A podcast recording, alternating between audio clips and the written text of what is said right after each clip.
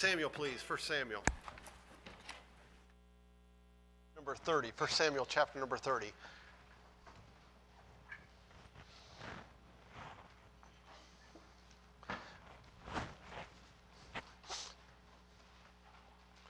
First Samuel, chapter number 30. We won't be here a long time tonight, but I do. I try on these missions nights to give you some information that'll help you understand missionaries and and so you can pray for them better and be a help them better. But also the what they need also is part of what we need, and so there's kind of a double-edged sword on this. 1 Samuel chapter number 30, verse number 1. It came to pass when David and his men were come to Ziklag on the third day that the Amalekites had invaded the south and Ziklag and smitten Ziklag and burned it with fire and had taken the women captive that were therein. They slew not any, neither either great or small, but carried them away and went on their way. So David and his men came to the city, and behold, it was burned with fire, and their wives and their sons and their daughters were taken captives. And David and the people that were with him lifted up their voice and wept until they had no more power to weep. David's two wives were taken captives, Ahinoam and the Jezreelite, and Abigail, the wife of Nabal the Nabal the Carmelite. And David was greatly distressed, for the people spake of stoning him, because the soul of all the people was grieved, every man for his sons and for his daughters. But David encouraged himself in the Lord his God. Tonight's lesson is to try to help explain a major missionary difficulty and why often missionaries often come off of the field. Now, it won't generally be recorded that this is why they left the field, but this is really very often where it gets its start. And it's the problem that is the foundation of whatever ended up being. It will, Lord willing, help us understand how to pray for our missionaries and understand what they're going through. And it does have an application for us at the same time. So let's pray, and then we won't be very long. Father, I bless your name. We thank you for the privilege of being here. Lord, I thank you for uh, the privilege of supporting missions and thinking and, and working through that and hearing what you're doing around the world. We thank you for our invo- allowing us to be involved in that. And we ask that you would lead us in a very plain path in these next few moments. We ask this in the precious name of Christ. Amen. Have you ever thought about a missionary's life before he goes to the field?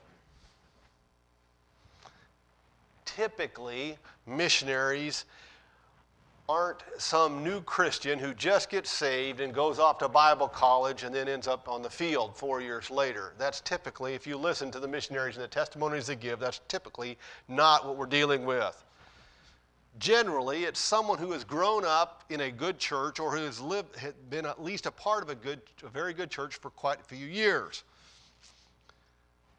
If that's the case, which it typically is, think about their life. It would reflect many of the same lives that you would see yourself as.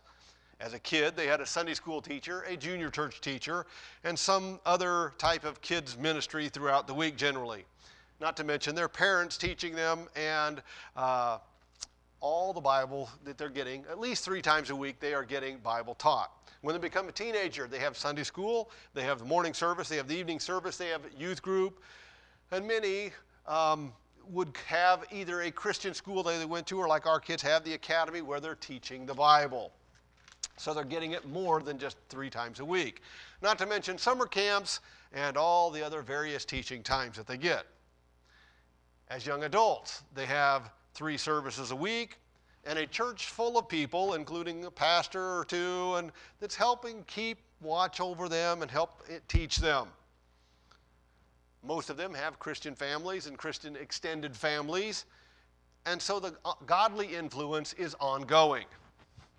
I don't think anybody's shocked, like, oh, that's what's going on. Almost, this is very typical. Then they go off to Bible college. And for five days a week, they are fed Bible truth in class. And on the weekends, they have ministry and regular services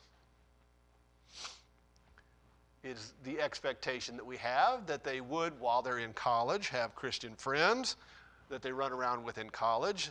Not to mention, they have pastors and professors and dorm supervisors and college personnel and roommates and classmates, all to help keep them moving forward and keep them on the right track. When they graduate from Bible college, they go on the deputation trail. And for the next couple of years, they are constantly talking with pastors. They are sitting in church services uh, more church services than they've ever sat in their life. Now they're sitting in these church services.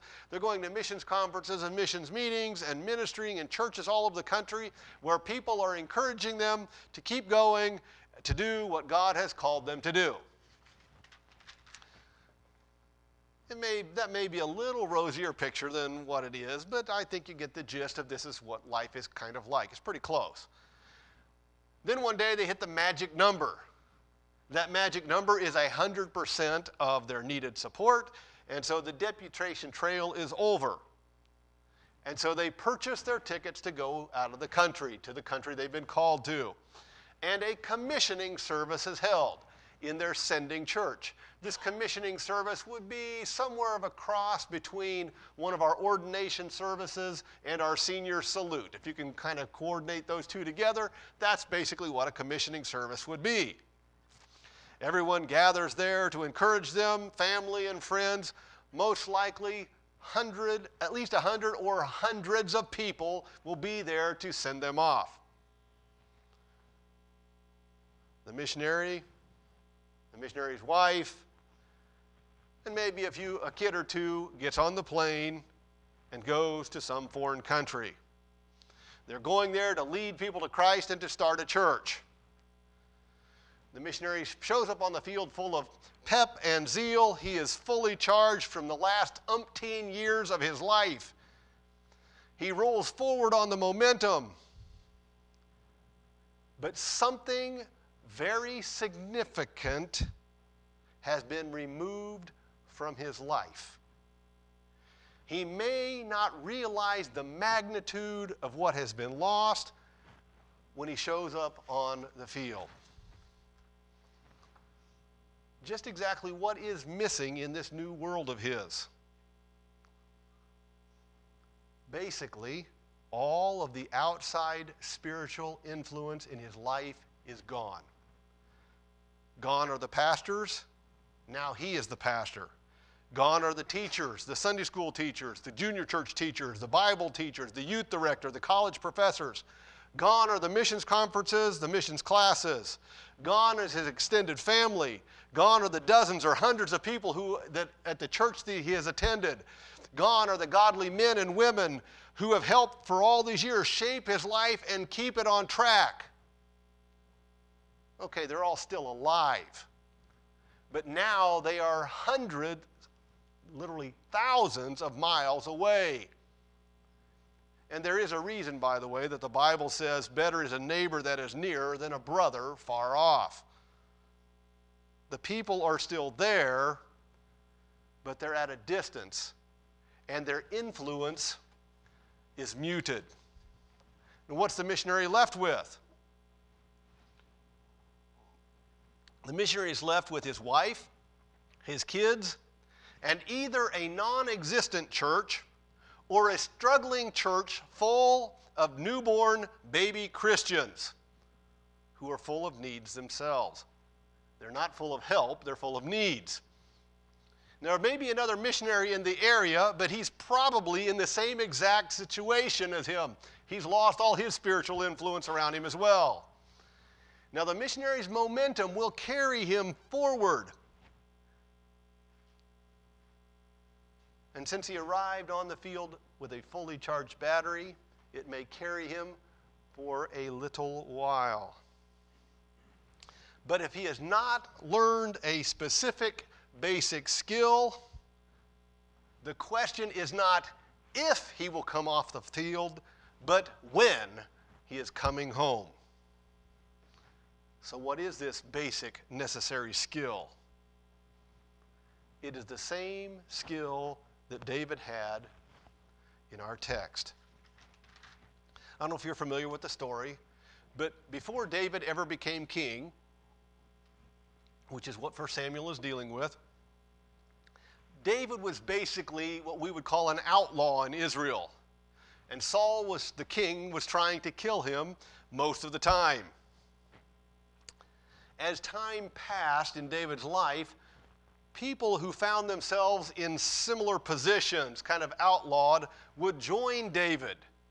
They would join with their families until he really actually had quite a band of people. David was basically the leader of a private army, if you want to think of it in that terms, but they had their families and all with them. They had been out doing their thing, and one day he comes back to their base camp, and they find, according to this passage of Scripture, they find that the Amalekites have come. The, the Amalekites have taken everything, not just the junk. They have taken the wives, they have taken the kids, they have taken the livestock, they have taken everything. And anything they didn't take, they burned. Amazingly enough, I think this is an interesting side note of the Lord, they didn't kill anybody. That's really a, a, very important point in this. They didn't kill anybody, which is amazing, but they just took them all captive. Put yourself in that position. You come home tonight and find that all of your junk is gone, your house is burned to the ground, but your wife and your kids are gone. And not just that, but all of the families that you're close to, they're all gone too. The grief was so overwhelming, it just was almost unstatable. It wasn't just one or two families, but everybody. All the family and the friends of the family were all gone. Now, I don't have time to get into the, all this. When people are in grief, they do really strange things. And so, whenever I'm dealing with people who are in grief, like the loss of a family, you got to watch out for people when they're in grief because they do really strange things. Just file that in the back of your mind. People do strange things under grief these people, David's friends, are under serious grief. They have joined him because they wanted to. They were volunteers in his band. But they are so grief struck, they are talking about killing David. They're going to stone him. I don't suppose it mattered much to them that David had lost just as much, if not more, than they had. He was in grief himself. But they had grief and they were going to take it out on somebody. What does David do in that moment? He has a skill that every missionary has to have. David couldn't turn to his family for help, they were gone. He couldn't turn to his friends for help because they were all picking up rocks ready to kill him. What does the Bible say? The last phrase that we read but David encouraged himself in the Lord his God. David encouraged himself in the Lord his God. The word encourage here means to make strong, to strengthen. David found his strength in the Lord. When there's no strength or help that could be found anywhere around him, David didn't fold up and blow away. He drew his strength from the only place where you can get permanent strength. He drew his strength from the Lord. Now let's ask ourselves a very simple but pointed question that's very pertinent to this. Do you believe that David learned this skill of strengthening himself, encouraging himself in the Lord, at Ziklag when they were picking up the rocks? Is this where David learned this skill? I don't think so. When you read the sweet psalmist of Israel, you find that David was an old hand at this. In the good days and in the bad days. As a shepherd boy, as a hunted man, and as king, David knew how to find his way to his God. It was a long acquired and much used skill that he practiced in the good times as well as the bad.